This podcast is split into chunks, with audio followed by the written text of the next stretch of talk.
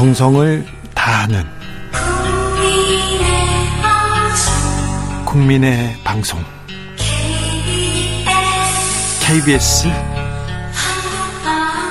주진우 라이브. 그냥 그렇다고요.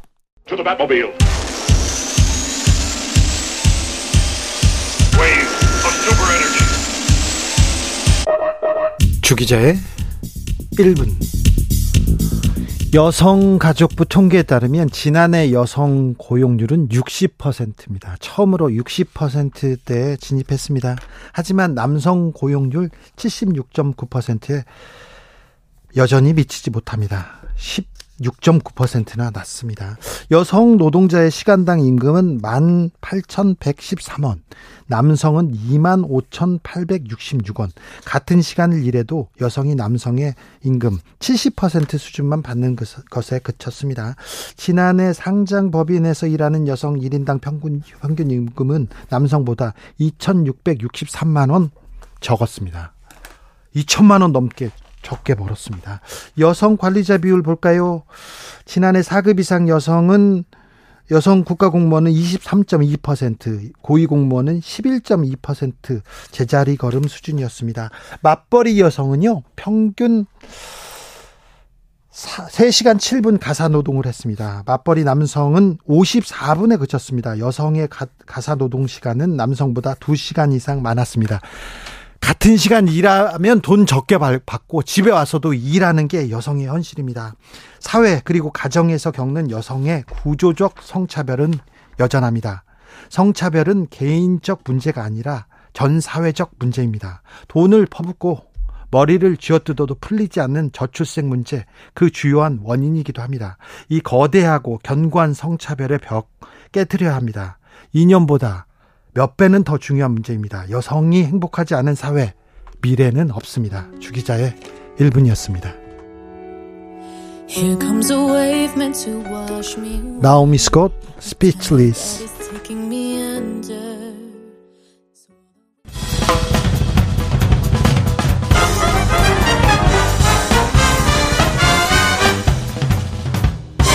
훅 인터뷰. 훅 인터뷰 이어가겠습니다. 정치가 사라지고 이념이 남아 있습니다. 그리고 단식이 남아 있고요. 어떻게 활로를 뚫어야 되는데 정의당은 어떤 생각을 하고 있을까요? 심상정은 어떤 생각으로 정치를 복원하려고 생각할까요? 정의당 심상정 의원 모셨습니다. 어서 오세요. 네, 안녕하세요. 네. 단식의 추억 심상정 있죠? 단식 몇 번 했죠. 네, 많이 했죠. 근데 그 제가 제일 많이 한 게 이제 2011년도에 예. 그 이제 한진중공업의 김진숙 씨가 아, 예. 마 기억하시는 분이 네. 있을 거예요. 한 50m 크레인에서 네. 이제 사계절을 지내 버리는 바람에 네. 그래서 이제 노회찬 대표님하고 했는데 네. 그때 30일 했거든요. 30일이요? 네. 근데 그 원로들께서 30일 차에 오셔 가지고 예.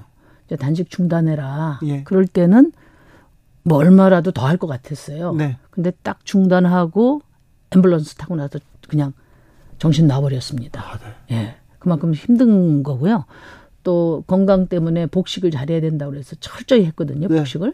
그런데 그때 힘들었죠. 체력이 꺾이고 아직까지 회복이 안 됩니다. 그러니까요. 그만큼 힘든 거예요, 단식이. 단식이 그렇게 힘든다고 하는데 오늘 정의당 지도부가 아, 이재명 대표 단식 농성장 찾아서 그 이제 그만 거두시라 이렇게 중단 권유했습니다. 네. 네. 의원님도 보셨죠? 예, 그 이제 요즘 본회의가 있다 보니까 네. 매일 그 이재명 대표를 뵀는데 어제 보니까 많이 수척하시더라고요. 그래서 네. 안 그래도 우리 대표한테 빨리 찾아가 뵙는 게 좋겠다 그렇게 얘기를 했죠. 네.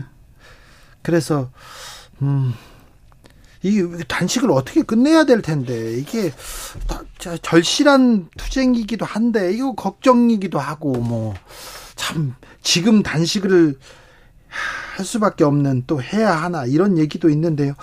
어, 태영호 의원이 그 농성장을 찾았더라고요. 네. 그 부분은 어떻게 보셨어요? 그, 그, 어제 그 태용호 의원이 대정부 질의할 때 제가 그 자리에 있었거든요. 네. 어, 이분이 북한에서 온 분이라 그런지 아주 선동적이더라고. 네. 근데 그, 그 대정부 질문 당시에 좀 소란이 있었던 거는 이제 이 태영호 의원이 후쿠시마 오염수 방류를 정적 호재로 활용하는 세력은 네. 북한의 노동당하고 네. 중국의 공산당하고 네. 이제 우리 대한민국의 민주당이다. 네. 그래서 이제 뭐 소란이 이렇습니다. 늘뭐 네. 어, 야유들이 많이 나오니까요. 네. 근데 이제 제가 좀 그 놀랐던 거는 음? 아니 그렇다고 해서 단지 8일차를 맞은 야당 대표가 가서 행패 부릴 자유가 있다면 네. 어?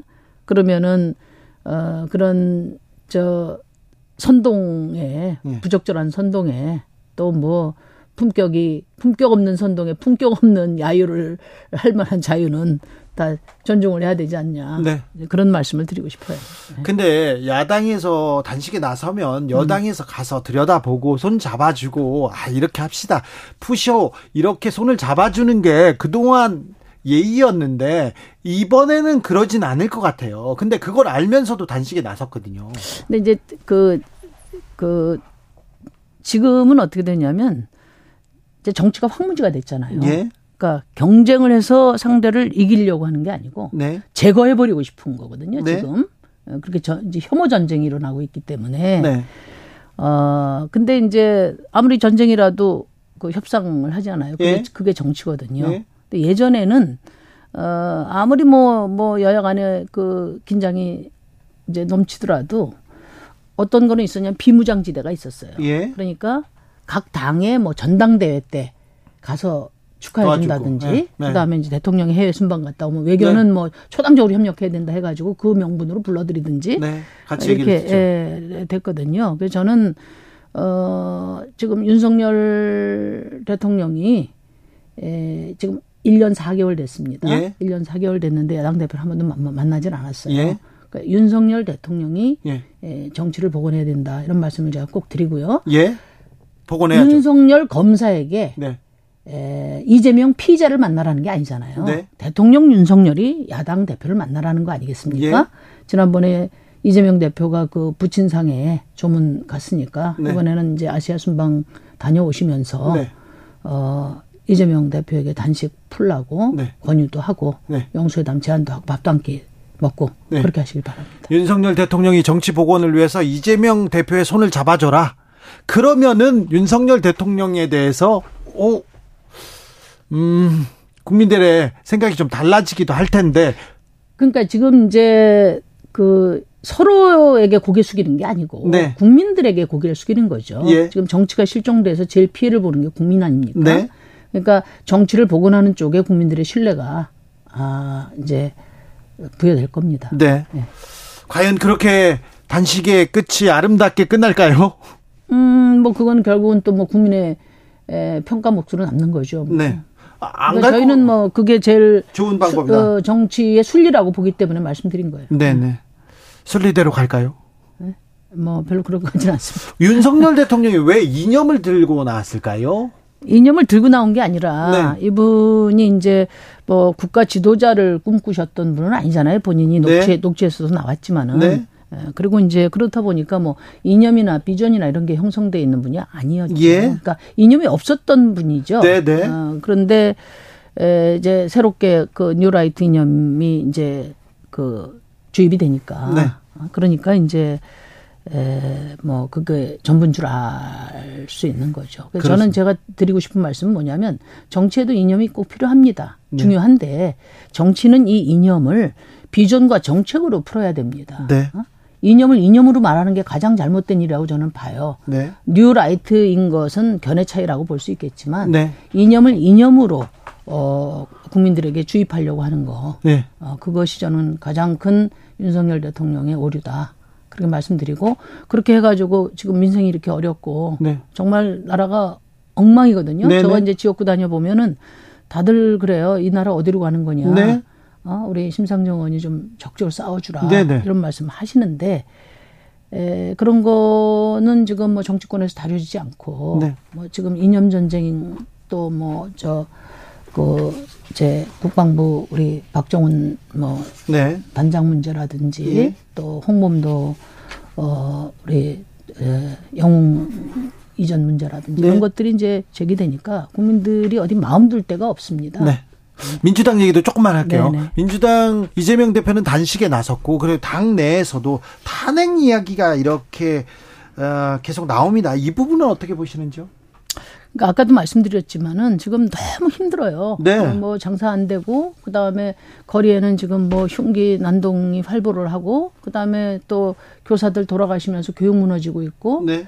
어 정말 그 이루 말할 수 없이 지금 민심이 흉흉하거든요. 네. 근데 이런 상태에서 아까 말씀하신 것처럼 그냥 이념 전쟁이나 던지고 여러 가지 지금 뭐 어 또 언론 어뭐그 언론 장악 시도하고 이런 여러 가지 것들이 국민들에게 정말 못마땅하거든요. 네. 이제 이런 배경 하에서 저는 이제 뭐 탄핵 얘기들이 많이 나온다고 봅니다. 근데 네. 이제 중요한 것은 저희도 야당인데 네. 야당이 생각해야 될 거는 윤석열 정권의 저런 실정에 반사 이익도 사실은 어 챙기지 못하고 있잖아요. 네. 어, 야당에 대한 어 우리 국민들의 시선도 매우 싸늘하기 때문에 네.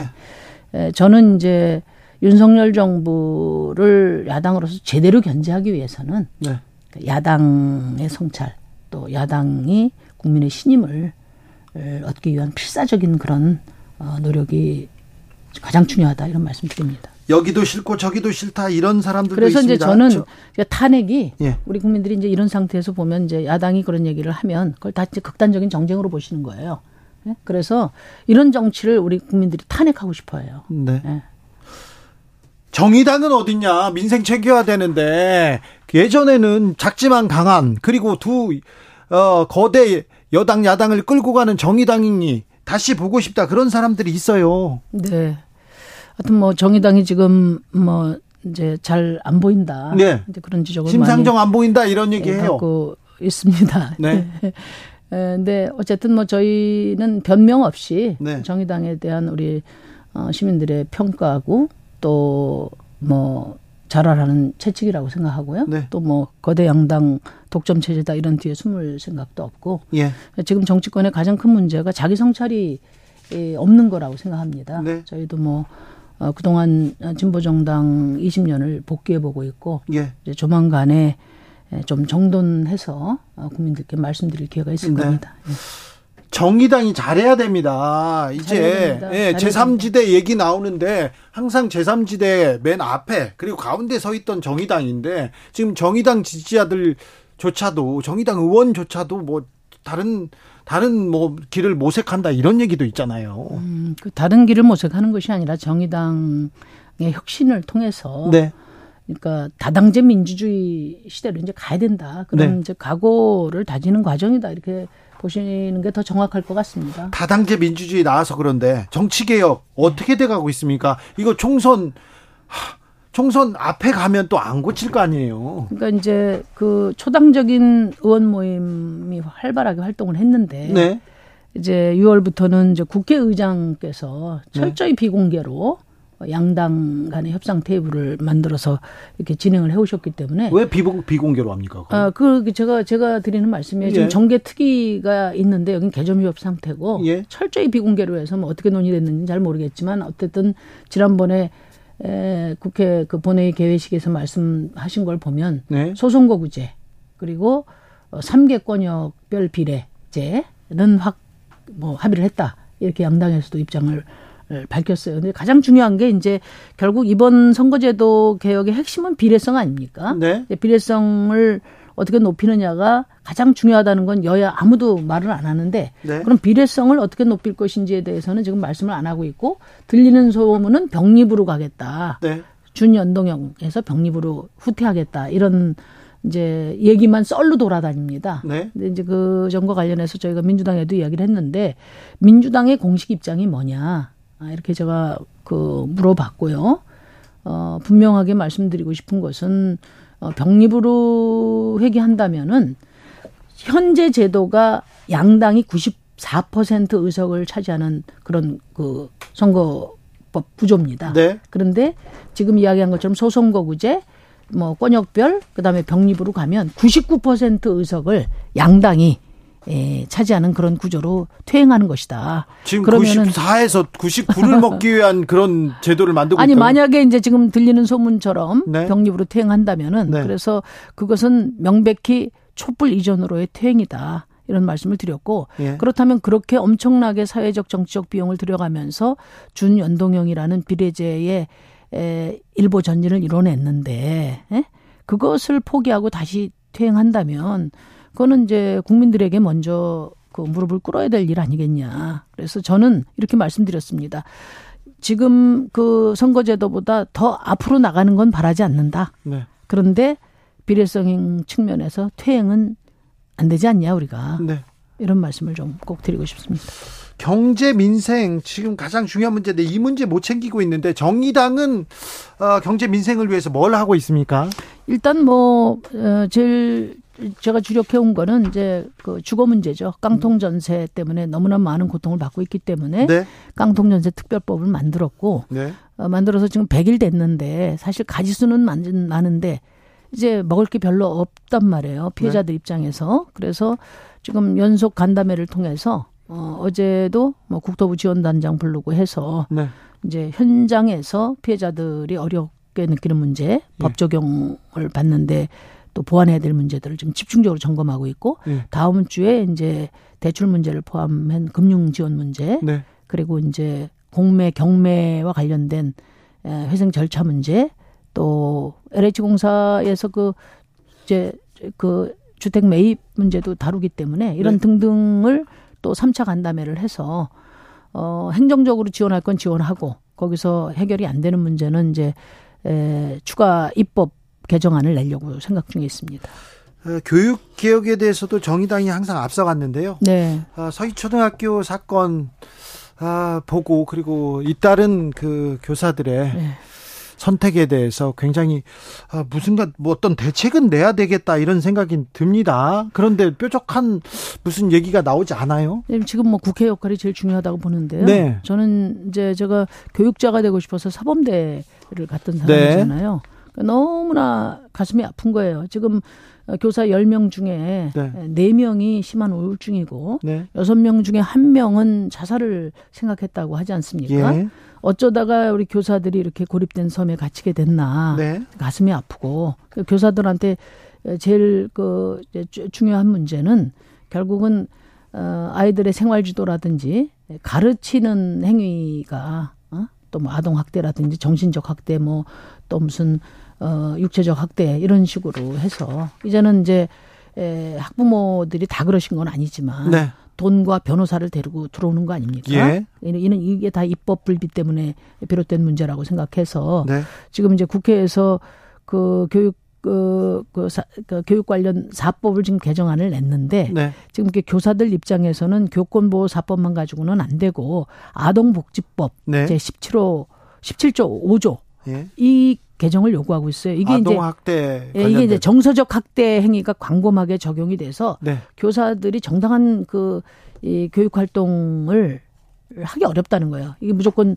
아동 학대로 신고 당하고 있다는 거거든요. 네. 그래서 이 부분에 대해서 저희는 뭐 저 교사들의 요구를 수용해야 된다. 이런 생각을 좀 갖고 있고 예. 9월 안에 지금 관련 법들이 다 아, 통과가 돼서 네. 이제 우리 그 선생님들이 예, 정말 행복하게 가르칠 수 있고 배울 수 있는 그런 학교가 복원되기를 바랍니다. 저희도 최선을 다하겠습니다. 네.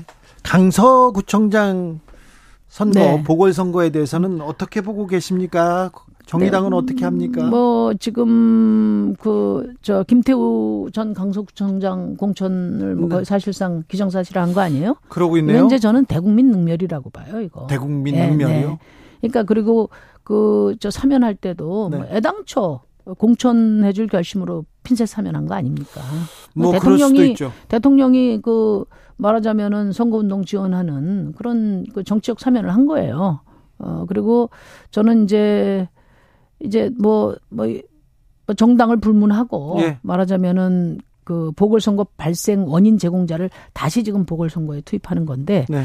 에, 이번 선거가 검경 선거 구도로 네. 가면서 이 정략 계산만 남은 하여튼 이 막장극으로 가지 않을까 이런 우려가 있습니다. 그러니까 네. 중요한 것은 구청장은 이제 강서구청장은 강서 어, 구민들의 예. 삶을 보듬는 일이 가장 중요하기 때문에 네. 저희 당에도 서울시 의원을 여기만 네. 원수정 후보 아주 똑부러지게 일할 후보를 지금 공천을 했고 예. 어, 좋은 성적을 위해서 최선을 다하고 있습니다. 네. 최근 언론계에서 벌어지고 있는 일은 어떻게 보세요? 특별히 그, 언론계에 또 관심이 많으신. 이제 뭐 어, 시, 시, 신앙님 위원장님은 이제 저도 잘 아는 분이고. 네. 이번에 이제 좀, 어, 굉장히 충격을 받았죠. 일단 뭐, 1억 어, 6천5백만 원이. 네. 이제 수령된 사건과 관련해서는 국민들도 그렇고 또 뭐 주변 사람들도 그 자체로서 큰 충격을 받았을 거라고 생각합니다. 이분은 뭐 언론인으로서 굉장히 뛰어난 분이고 또그 그 평생 업적으로 그 책을 쓰셔서 네. 저도 그 과정을 잘 알고 있는데 어쨌든 뭐 상식적인 국민의 입장에서 책 세 권에 1억 6천이다. 이거는 뭐 어, 말이 안 되는 얘기거든요. 그리고 또 하나는 김만배라는 그 한 사람의 혀에 지금 온 대한민국이 휘둘리는 것도 정말 끔찍하다. 이것도 공의 유발이다. 이렇게 생각하는데 제가 진짜 주목하는 거. 네. 뭐 3일 전에 이 그 인터뷰 내용을 어떤 정책 의도를 가지고 선거를 선거판을 바꿀 의도를 했다 이렇게 해서 지금 난리가 나 있지 않습니까? 네. 그런 부분은 이제 수사가 잘 진행이 돼야 되겠죠. 근데 지금 이 인터뷰 허위 인터뷰라고 주장하는 이 사실을 지금 공개한 이유는 도대체 뭐냐? 네. 이것도 우리가 주목해 봐야 된다고 네. 봐요. 이게 지금 그 이동관 어 위원장이 네. 이제 임명되고 나서 뭐 KBS, MBC를 비롯한 언론 장악에 에 말하자면 칼자를 쥐어주기 위해서 어 지금 이 인터뷰가 또 어, 정치적으로 기능하고 있는 게 아닌가 하는 우려가 네. 크다는 말씀드립니다. 네. 대통령 지금 중국 어, 리창 총리하고 회담을 시작했습니다. 자, 윤 대통령 해외 순방 중인데요. 네. 윤 대통령의 외교는 어떻게 보십니까? 윤 대통령의 외교는 이제 철저히 그 어, 뉴 라이트 사관에 입각해서 어, 어, 그 한미일 동맹을 지향하는 네. 아, 그런 큰 축을 중심으로 해서 지금 움직이고 있다. 그 과정에서 과연 대한민국의 국익이 경제적으로 또 안보적으로 어떤 어, 상황으로 나갈 것인지에 대해서 네. 다, 어떤 논의도 이루어지지 않고 있다는 점에 대해서 네. 매우 우려스럽게 생각하죠. 네. 마지막으로 네. 정의당을 사랑했는데 정의당만 보면 눈물이 나요. 그런 정의당 지지자들한테 한마디 해주세요. 어, 정의당은 어쨌든 지난 20년 동안 양당의 협곡 속에서 네. 뭐, 뭐, 제 편입니다만은 피멍을 들어가면서 어, 그 제3의 길을 걸어온 정당입니다. 네. 사실 그동안 많이 후달리기도 하고 지치기도 했는데, 에, 지금 뭐, 다양한 이런 그 정의당에 대한 어, 걱정과 비판이 이 내부에서 그 새로운 어, 당의 비전과 에너지로 어, 이렇게 승화될 수 있도록 최선의 노력을 다할 거고요. 아마 지금 뭐 국민들이 정의당이 뭐 여섯 석 가지고 엄청난 뭘 할 수 있다고 기대하지는 않겠지만 적어도 어, 구름이 거칠 때 그 노란 선명한 능선이 예, 좀 더 또렷하게 보이기를 바라고 계시다는 걸 저희가 잘 인식하고 있습니다. 함께 힘 모아서 어, 지금 이 어목한 시절에 정의당의 존재 이유를 어, 잘 국민들에게 예, 보여드릴 수 있도록 최선을 다하겠습니다. 지금까지 정의당의 심상정이었습니다. 감사합니다. 네, 반갑습니다. 고맙습니다. 정치 피로, 사건 사고로 인한 피로, 고달픈 일상에서 오는 피로. 오늘 시사하셨습니까? 경험해 보세요. 들은 날과 안 들은 날의 차이. 여러분의 피로를 날려줄 저녁 한 끼 시사. 추진우 라이브.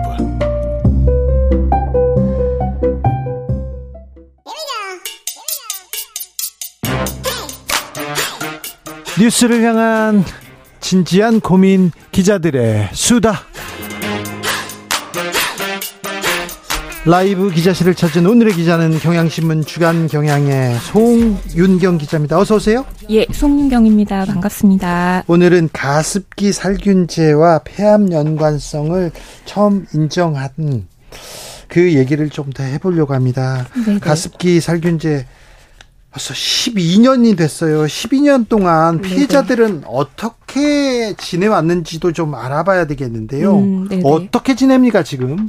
어, 제가 피해자 한 분하고 지속적으로 좀 연락을 하고 있는데, 최근에 좀 만나서 얘기 좀 해보자 음. 했더니 나오시기도 어려울 정도로 지금. 건강이 안 좋아요. 예, 건강이 많이 안 좋으시고. 네? 예, 제가 이제 나중에 얘기를 하겠지만, 이제 가습기 살균제 피해자들의 지난 12년간의 역사는 A급 피해자, 아닌 피해자로 정부 가 그리고 법원이 그렇게 이제 나누어 온 것에 대한 저항의 역사라고 볼 수 있거든요. 아, 그래요? 예, 그래서 낙오된 피해자분들이 싸우는 과정이 굉장히 힘들었고 그 과정에서 좀 많이 마음이 다치신 분들도 많습니다. 피해자 규모가 어떻게 됩니까? 지금까지 신청한 사람이 한 700, 7,800여 명 되고요. 7,800명. 예, 예. 그 중에서 이제 피해 구제 받은 사람이 한 5,041명 됩니다. 네. 예, 2천여 명 차이가 나죠. 이분들은 이제 그 중엔 불인정된 분들도 있고 아직 조사가 진행된 분들도 있습니다. 어, 어떤 이렇게 기준이 있었을까요? 이게 이제 피해 구제를 받았다는 것이 무엇이냐, 기준은 무엇이냐 이렇게 이제 궁금해 하실 텐데요. 네.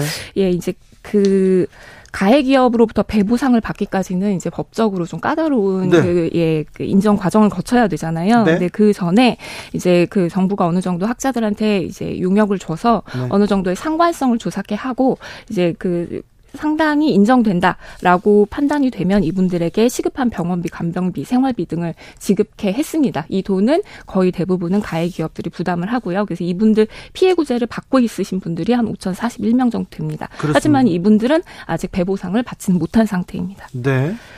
그 가습기 살균제 때문에 이런 그 질병을 갖게 됐다. 이걸 증명하는 길도 굉장히 쉽진 않아 보이는데요. 네, 네. 굉장히 어렵습니다. 그죠? 네, 네. 전문가라는 사람들이 당신이 언제부터 아팠는지 어떻게 알아? 그걸 또 피해자들이 개인이 증명하는 일은 매우 어려울 텐데요. 네, 네. 그런데 아, 어, 굳이 근데 성분에 따라 기업의 유무죄가 갈렸습니까?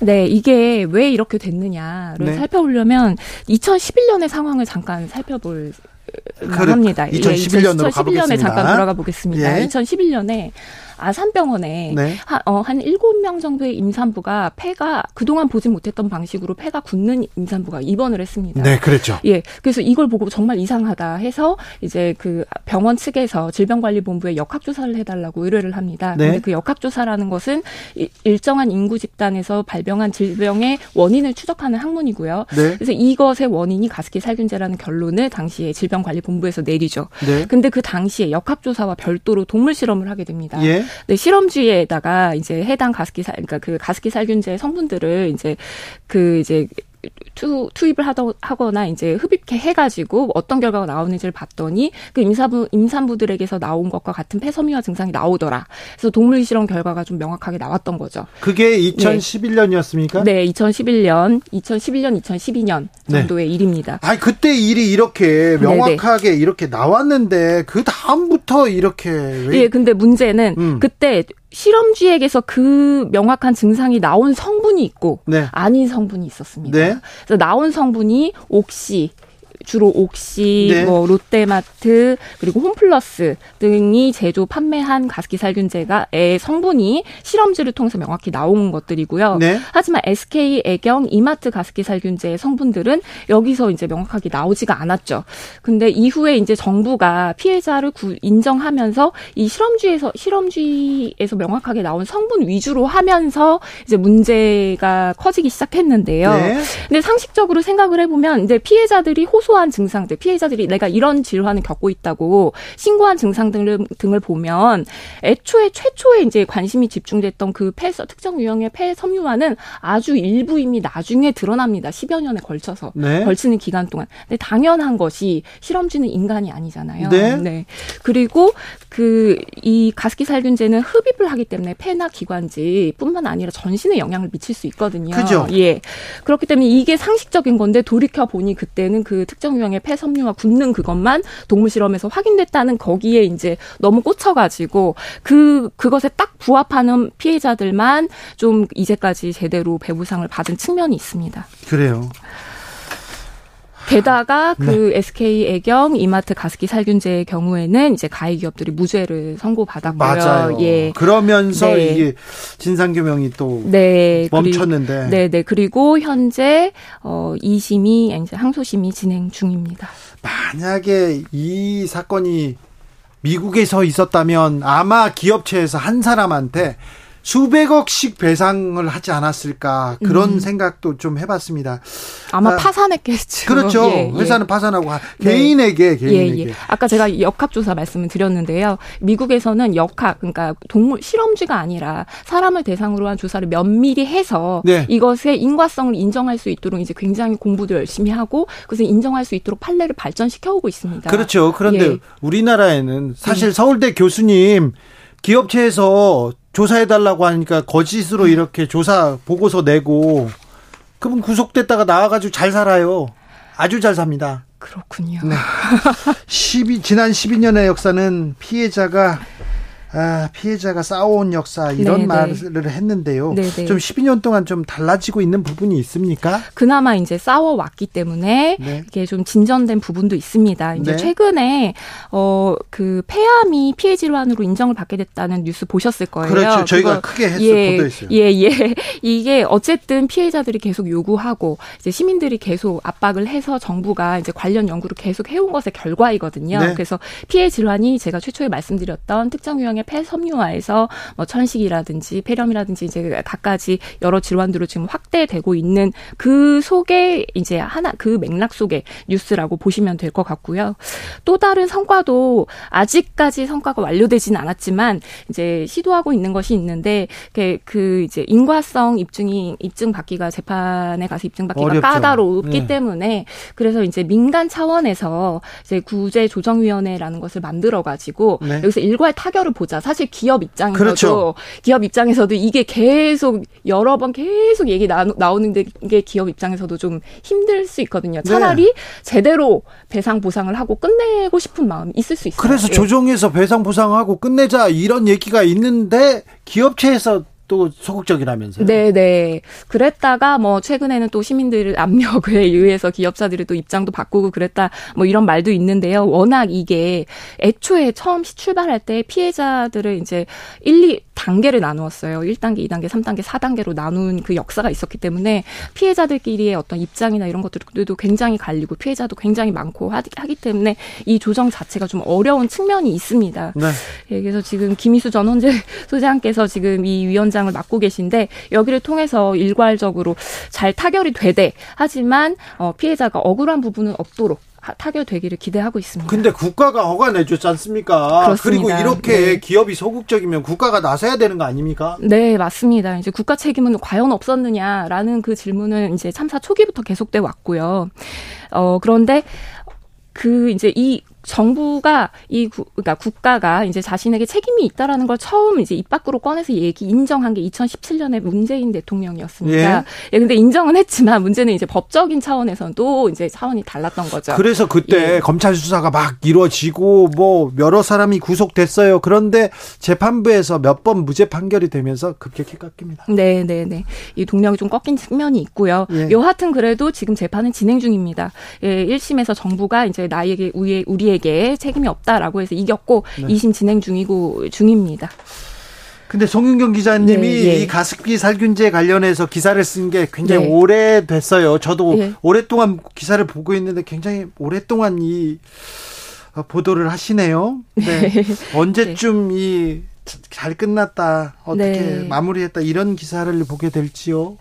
일단 지금 제가 가장 바라는 건 제가 2013년부터 기사를 썼는데요. 네. 지켜봐 온 입장에서 제가 가장 바라는 것은 일단 그 가해 기업 이제 무죄 받은 가해 기업들에 대해서 2심에서 합당한 어, 유죄 판결이 나오기를 바라고 있고요. 네. 아직도 2심이 지금 진행 진행 중입니다. 네. 내년도 상반기에 아마 결과가 나올 것 같고요. 예. 그리고 법 국가 책임도 법중 법정에서 이제 어느 정도 인정되기를 바라고 네. 그리고 조정위를 통해서 피해자가 억울함이 없는 조정안이 타결됨으로써 있어서 피해자의 억울함이 없었으면 뭐 그걸 지금 가장 바라고 있습니다. 그 네. 이후에야 아마 피해자들이 지난 고통에 대한 치유를 시작할 수 있지 않을까 그렇게 생각을 합니다. 네.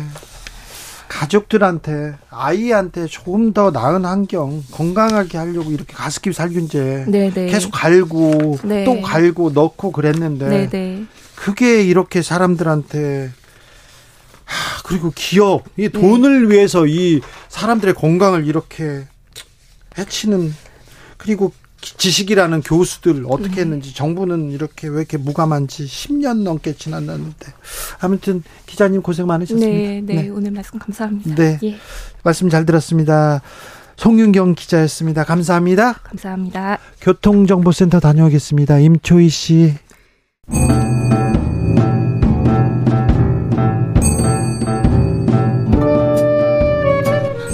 태초에 철학이 있었다. 하늘과 땅 사이 세상의 모든 질문 이제 철학으로 풀어보겠습니다.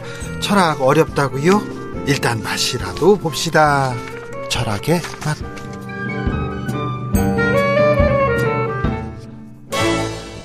정치 철학자 김만곤 박사 어서 오세요. 예, 안녕하세요. 김만곤입니다. 조형근 소셜랩 접경지대 소장 어서 오세요. 예, 안녕하십니까? 네. 어떻게 살아야 되는 건지. 우리가 철학에서 홍범도 장군 얘기를 하게 될 줄은 꿈에도 몰랐습니다. 그러게 말입니다. 네. 네.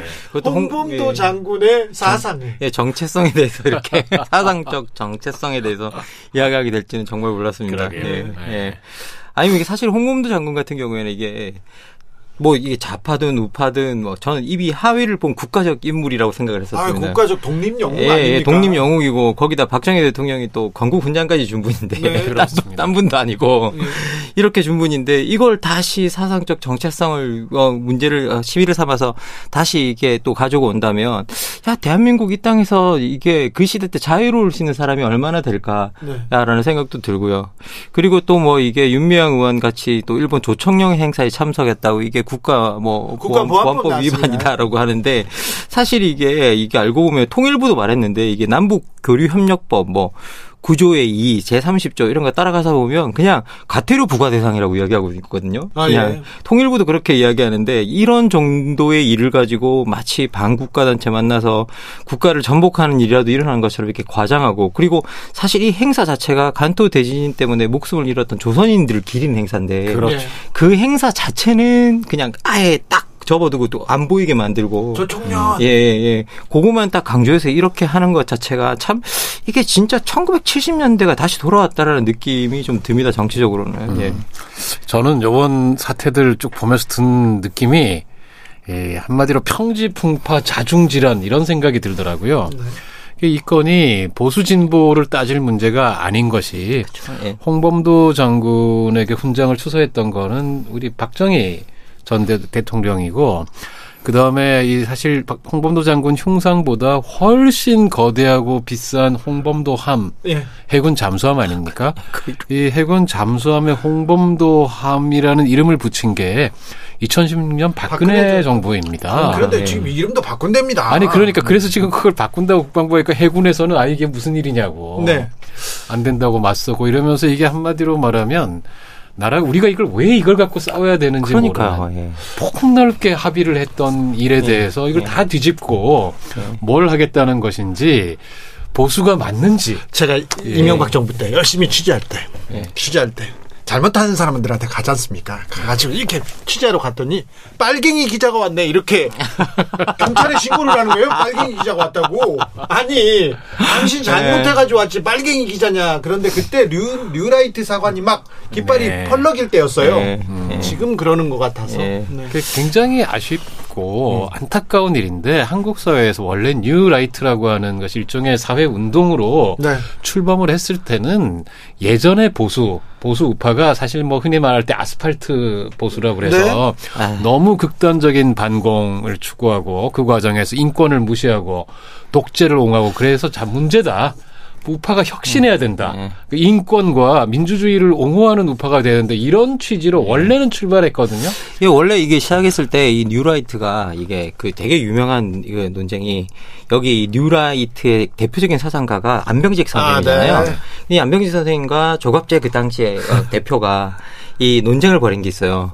그때 이게 핵심은 뭐였냐면 안병직 대표는 이제 보수가 반공주의 이런 거 내려놔야 된다. 예. 아, 종북 세력 우리가 이거 추정하는 건 문제지만 반공은 내려놔야 된다. 이런 무작정적인 반공 이런 거 하면 안 된다 그랬고 그러면서 또 조갑진 대표는 아니다. 이게 안병직이 틀렸다. 무슨 소리냐. 반공 더 해야 된다. 어, 더 강해야 된다. 이렇게 해서 그때 뉴라이트가 그 이야기를 하는 바람에 그 이야기 그 전에 사람들이 다 올드라이트라는 이름이 돼버렸어요. 예. 그래서 확 대립각이 서로 섰을 정도였거든요. 예. 그래서 이제 그땅 그 당시만 해도 이게 반공주의 이런 것과는 완전히 결별하고 예. 그렇죠. 뭔가 새로운 이야기를 하자는 게 21세기에 걸맞는 정말 예. 좀 새로운 우파가 되겠다고 하던 분들이 많았는데 자 사라졌어요. 이미 공산주의하고 민주주의 체제 경쟁 끝났잖아요.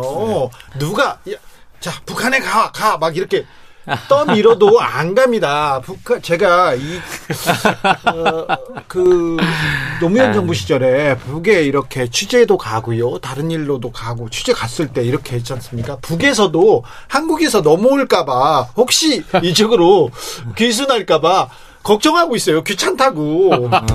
이미 다 알고 있어요. 그러니까 음. 넘어가지 않을 거라는 것도. 그래서 이제 체제 경쟁도 다 끝났고 음. 이제 뭐 조총련 그런 거 뭐 북한에 있는 사람들 아 저 사람들한테 뭐 교화되거나 감화되거나 간첩한테 뭐 어, 포섭되거나 이런 일은 이미 끝났다 생각했는데요. 음. 뭐 저는 진짜 이게 왜 이런 일이 일어나는지는 잘 모르겠지만 지금 현재 이제 국가가 뭔가 현실적인 것들이나 이런 것들을 보는 게 아니라 이데올로기를 보기 시작했잖아요. 예. 근데 이데올로기가 너무 강조되면 어떤 일이 일어나냐면 이념과 현실이 함께하는 게 아니라 이제 국가 지도자가 원하는 이념에 현실을 끼워 맞춰야 되는 일들이 일어납니다. 그러면 현실을 끼워 맞추는 일들이 일어나기 시작하면 엄청나게 폭력적이고요. 네. 억압적이고 이런 일들이 만들어지고 있어 만들어지게 되는데 사실 현실에 그러니까 이념이 이념의 현실이 끼워 맞춰진 시대가 냉전 시대잖아요. 그렇죠. 네. 네. 자유도 그렇죠. 억압되고 그렇죠. 민주주의도 억압되는 예. 그러니까 이 냉전이란 말이 뭡니까? 이념이 강조되면 겨울이 찾아온다는 거잖아요. 얼어붙는 시대가 되어 버립니다. 이게 폭력의 시대가 되어 버리는데 네. 이걸 왜 다시 이거 다 끝난 이 이념의 시대를 다시 왜 대통령과 그리고 이제 어? 대통령 대통령을 보좌하는 그 세력들이 이걸 다시 불러들이는지에 대해서 왜 이렇게 낡은 프레임을 불러, 불러들이니 대해서 많은 국민들이 의심할 수밖에 없고 예 네. 비판적으로 볼 수밖에 없다라는 생각이 듭니다. 예. 그 사실 국가가 특정한 이념에 기초해야 된다. 특정한 이념을 우선시해야 된다. 그리고 다른 이념들은 배제해야 된다. 이런 식의 믿음은 이 원조가 있거든요. 이래야 된다고 생각한 원자가 네. 꽤 유명하신 분인데요. 아돌프 히틀러라는 분이 아주 유명하게 말했어요. 우리 나치 국가라고 하는 네. 것은 이 이념 저 이념 다 허용하는 저 서구의 타락한 국가들과는 달리 순수하게 이념이라는 것에 기초해서 그렇죠. 예. 국가가 정립되는데 음. 그래서 우리 나치 이 독일은 이데올로기 국가다 이렇게 음. 주장을 해요. 이게 우리 국가가 특별한 이유고 훌륭한 국가인 이유다라고 이야기합니다. 그래서 전후에 나치를 단죄하는 과정에서 서구 사회에서 좌파와 우파를 막론하고 확고히 정립된 생각 중에 하나가 뭐냐면 이데올로기를 지향하는 국가는 결코 용납돼서는 안 된다. 네. 그렇죠, 맞죠. 국가가 네. 그런 짓을 하면 안 네. 된다라는 네. 거예요. 네. 현대 사회의 기초적인 음, 음, 상식에 음, 지금 도전하고 있는 행위입니다. 이게 중국 역사를 봐도 그래요. 중국도 이데올로기 집착하고 사회주의에 집착했던 시기가 바로 모택동 시대입니다. 그렇습니다. 그리고 모택동 시대 때 여러분이 다 아시는 문화 대혁명이 일어났습니다. 그렇습니다. 그리고 이 문화 대혁명이 그 이념의 재갱신, 사회주의라는 것의 재갱신, 자본주의 정신에 대한 반대, 그것들을 몰아내는 운동이 문화 대혁명이었어요. 네. 그런 식으로 우리가 이념에 집착하기 시작하면 그 시대는 폭력적으로 변할 수밖에 없고 우리가 생각이 다른 사람들을 색출할 수밖에 없고 그런 색출하는 과정 속에서 반드시 다른 생각을 하는 사람 세계에 있기 마련이고 네. 그러면 그 시대가 정말 어, 아까도 말씀드렸듯이 얼어붙는 시대가 될 수밖에 없다라고 말씀드리고 싶습니다. 4, 50년대 이데올로기가 뭐 창궐했었죠. 음. 그리고 6, 70년대까지 지배했는데 그 이후에는 통치념이 으로 이념을 이렇게 삼는 그런 지도자는 본 적이 없다 이렇게 지적하는 정치 전문가들도 있던데 왜 지금 이념일까요? 왜 지금 자유민주주의를 외칠까요? 그런데요 윤석열 대통령이 원래 이런 거 이념 이데올로기 그다지 좋아하지 않는 분이었는데 왜 그런지는 잘 모르겠습니다만 자유민주주의는 반드시 승리한다는 믿음과 확신 그리고 함께하는 연대의 정신이 매우 중요하다. 반국가 행위에 대해서는 단호하게 이렇게 얘기하는데 어떻게 보십니까? 자유민주주의 반국가 행위 세력. 우리 네. 뭐 김만권 선생님 전공 분야라 제가 말씀드리기로 아 그럼 전공 분야는 아니, 아니, 말씀해 네, 네, 아니 그 뭐. 이제 그 자유주의 정치 사상 하면 저희가 칼포퍼라는 분 얘기 안 할 수가 네, 없잖아요. 네, 네, 열린 사회와 그 적들이라고 적들, 하는 정말 우리 자유주의 우파가 너무나 정말 음. 숭상하는 음. 책이고 전체주의 비판하는 책입니다. 근데 이분이 제일 강조하는 게 이게 왜 닫힌 사회, 전체주의 사회는 왜 문제냐 특정 이데올로기를 강요하기 때문이라는 맞아요. 거거든요. 네. 열린 사회의 가장 큰 특징은 특정한 이데올로기의 우월성을 강조하지 않는 것이 열린 사회입니다. 네. 왜 열린 사회를 닫으려고 하시는지 음, 음. 정말 안타깝습니다. 자유주의에 가장 반하고 있습니다. 음. 저는 지금 현재 그 저는 사실은 자유주의 전공자입니다. 저, 아, 예, 그래요. 네. 제가 써, 뭐 첫, 썼던 첫 번째 책도 자유주의에 관한 책이었고요. 예. 자유주의 정치 철학을 정리한 책이 있고 그리고 저가 20대 때는 대학에서 자유주의자들의 생활이 정말 힘들었습니다. 어, 그때도 자유주의자였기 때문에 네. 항상 제가 그뭐그 뭐 그 부분에 대해서는 뭐 항상 말할 때 이제 뭐 자신 있게 말할 수 있는데요. 지금 일어나고 있는 현상이 제가 봤을 때는 가장 반자유적인 현상이다라는 것들이고요. 왜냐하면 생각이 다른 사람과 이야기를 할 수 없다. 입장이 다른 사람과 이야기를 할 수 없다. 이념이 다른 사람과 이야기를 할 수 없다. 이거는 근대 정치 자체에 반하는 태제입니다. 왜냐하면 모든 근대 사회라는 건 우리가 지금 살고 있는 민주주의 사회라는 건 서로가 다 다른 이익을 가지고 있습니다. 다른 그러면. 생각을 하고 있고 있죠. 그러면 기본적으로 정치라는 것들은 서로 다른 입장, 서로 다른 이익이 다른 수준에 있는 걸 서로 이게 중재하려고 하는 활동이기 때문에 예? 이거는 어떻게 순수해질 수가 없습니다. 뭐가. 예. 근데 모든 이념을 추구하게 되면 이념의 순수성에 빠지게 되고요. 예. 그 이념의 순수성에 빠진 사람들은 반드시 포괄적으로 변합니다. 그리고 이제 지금 홍범도 장군께서 뭐 소련 공산당에 입당했다. 네. 소련 공산당에 입당하고 충성했던 사람을 어떻게 육사에 흉상을 세워두느냐 네. 뭐 이런 이야기를 하고 그러는데 저희가 역사라는 거를 맥락을 이해해야 되는 거잖아요. 그렇죠. 예. 그 너무 당연한 이야기지만 그 시절에 해외 독립운동가들 중에 상당수가 소련 공산당, 중국 공산당, 중국 국민당에 입당해서 싸웠습니다. 아니 저기 예. 북한에서 처음에 포스로 이렇게 포스로 음. 독립운동을 하다가 일본군한테 밀려서 만주로 그렇죠. 갔다가 또 밀려가지고 소련까지 갔어요. 그렇죠. 음. 그래서 사실은 철저한 반공주의자로 유명한 처칠, 음. 처칠 소상이 정말 반공주의자인데 이 사람이 2차 대전 때는 스탈린하고 손잡고 싸웠던 거잖아요. 공산주의하고 네. 전체주의하고 그때 싸웠어요. 네, 전쟁했어요. 이 시절에 정말 소련 인민을 도와야 된다라고 음. 막 연설을 해요. 절절히. 음. 그러면서 근데 미국도 마찬가지 아닙니까? 일화가 있는데 1944년에 토스카니니라는 굉장히 전설적인 지휘자가 음. 미국의 NBC 심포니 오케스트라를 이끌고 소련 국가를 다 이던 당시 국가이던 인터내셔널을 연주합니다. 네. 그 인터내셔널 연주 버전 중에 가장 훌륭한 버전으로 알려져 있는데 미국 오케스트라가 음. 소련 국가를 음. 연주하던 이런 시절이고요. 그 시절에 이 사람들이 싸울 때 그 한편에 홍범도 장군이 있었던 거고 네. 그 사람들을 한편으로 만든 게 바로 독일, 이탈리아, 일본 이런 전체주의, 전체주의, 네. 군국주의 이런 나라들이었거든요. 그 지금 그쪽 편에 섰던 분들이 당시에 박정희나 백선엽 이런 분들이에요. 음.